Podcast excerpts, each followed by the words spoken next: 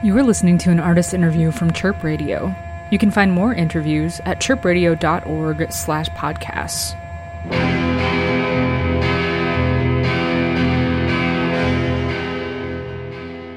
Hi, this is Mick, and you are listening to a Chirp Radio artist interview. I am on the line with Joan of Arc. How are you guys doing today? Doing well. All yeah, doing great, thank you. Would you mind introducing yourselves to our audience? I'm Theo. I play drums and guitar.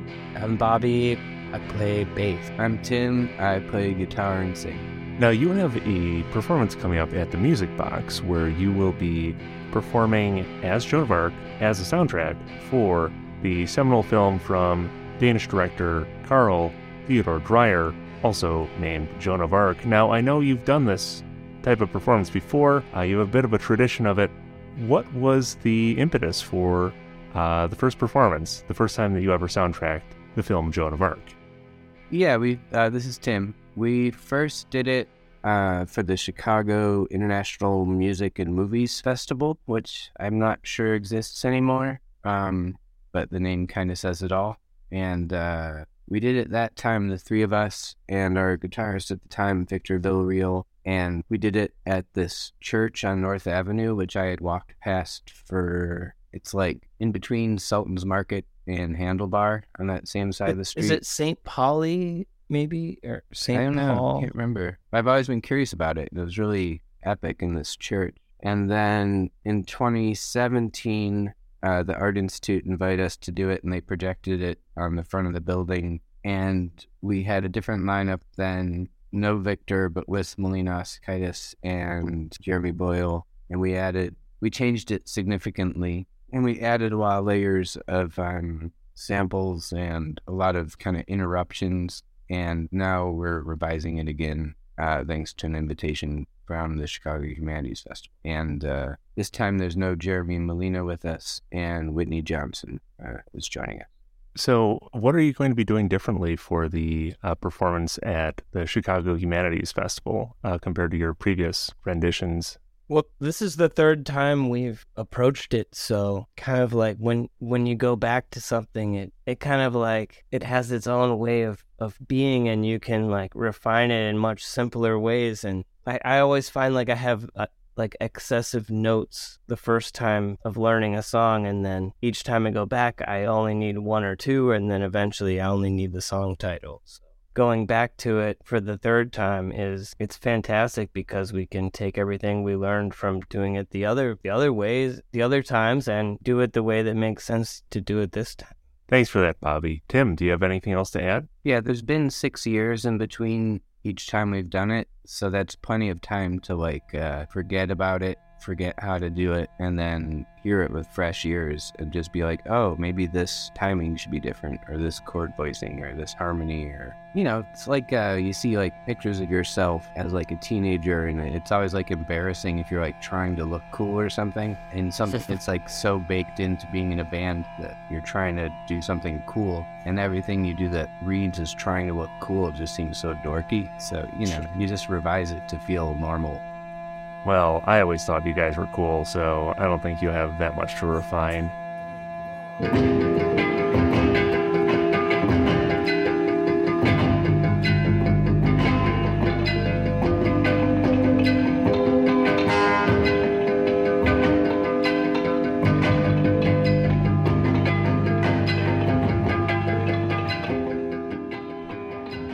Because Joan of Arc is a film that has a long history, uh, made in 1928, silent film, there's a lot of different versions of the score, a lot of different interpretations. Are you going to be working from any of those scores for your performance, or are you going to do something totally original inspired by the film? Uh, this is Theo. It will be more of like the interpretation of what we've been doing as the score, the live score for the, the movie. But as both Bobby and Tim said, it's we've had time to just let it stay dormant, and as we revisit it, we can kind of give it, you know, like change things here or there, give it a facelift. So I guess to answer your question, no, no other songs, but more so just a little facelift of the actual score that we've been doing over the years. Okay, cool.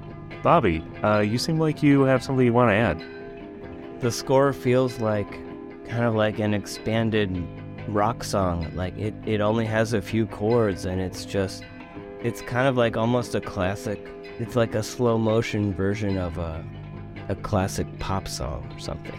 So Yeah. Mm-hmm. we spend a lot of time like digging in where like it, instead of playing a riff like we're just playing a chord and it just rides on it and it's like the sounds are rhythms kind of like like echo and become become something but we're not trying to make like specific melodies or anything like that it's almost like it's a non-song song over the course of an of an hour and 20 minutes Tim again. You know, the film is so amazing on its own. Like, if you watch it in silence, it's so powerful. So, I think we're pretty aware of kind of staying out of the way as we, you know, we're like adding emotional shading to it and tension and release and all, but like, it's really much easier to screw it up than to do it justice because it's so good on its own. So, we do have to be a little cautious of that. well stated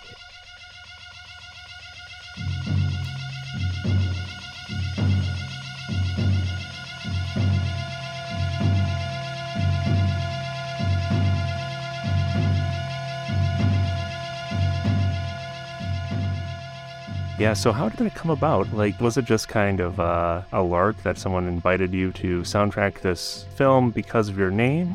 Yeah, uh, I think it's that simple. You know who could soundtrack the film Joan of Arc? The band Joan of Arc.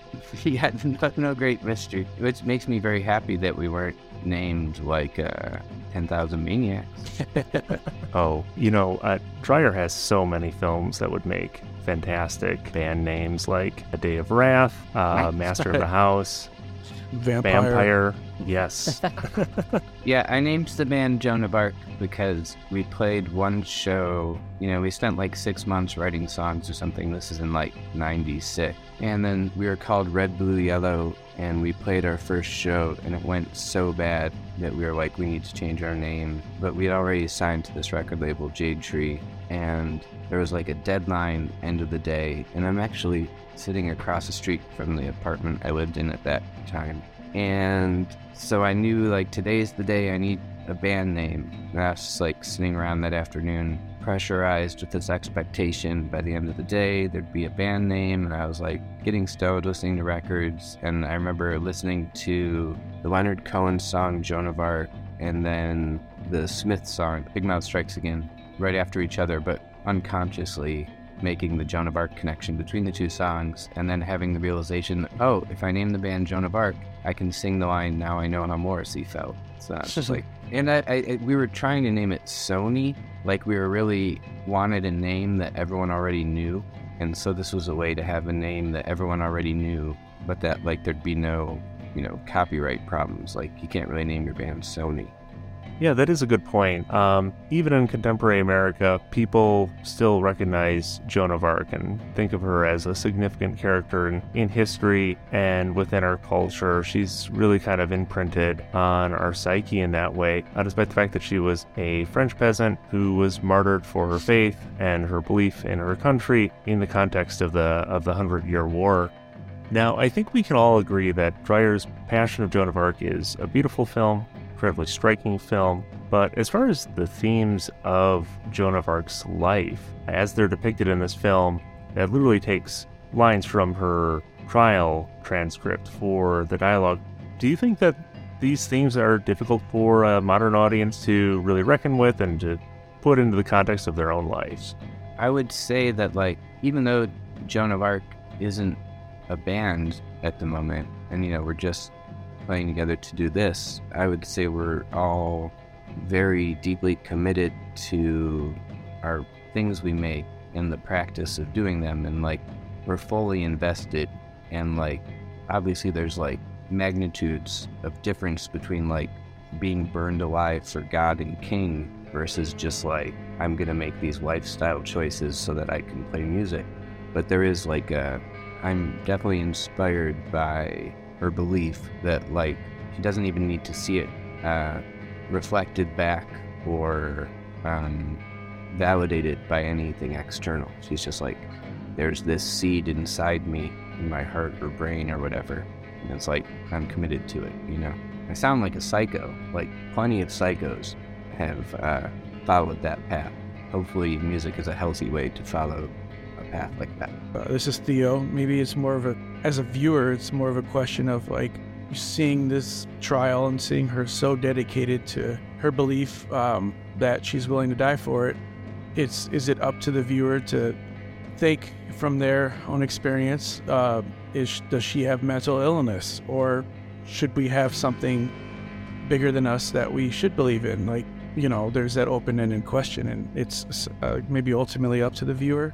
For me personally, for playing, uh, accompanying this uh, musically, it's it's just uh, the story is just it is pretty heavy and intense, and I'm pretty honored to be able to help tell it, you know, just help deliver it to an audience. Yeah, I think one of the things that's really wonderful about the film is that everybody can, in some way, see themselves as Joan of Arc. Like, it's very good at, at helping the audience identify with the title character. Everybody sees their own struggle in, you know, the persecution that befalls her, and I, I find I find that really, really interesting um, and inspiring because she's she's a really courageous character. Absolutely. Yeah, she could have had a much more comfortable life, but no one would be inspired by her, you know, 600 years later. Yeah, the the performance is on the anniversary of her death. Isn't that right? Yes, the 592nd anniversary. Oh my god, I didn't even know that. Well, thank you so much, all of you, for being on the line today with me. It's been a real honor being able to talk to you about uh, your upcoming performance. Again, this is Mick in conversation with Tim, Theo, and Bobby of Joan of Arc. They'll be soundtracking the classic Carl Dreyer film, The Passion of Joan of Arc, at the Music Box Theater on May 30th, for the Chicago Humanities Festival. Again, thank you so much for your time today, guys. Thank you, Mick. Thank you, Mick. Appreciate it. Thank you, Mick. This has been an artist interview from Chirp Radio. You can find this and more interviews at chirpradio.org slash podcasts.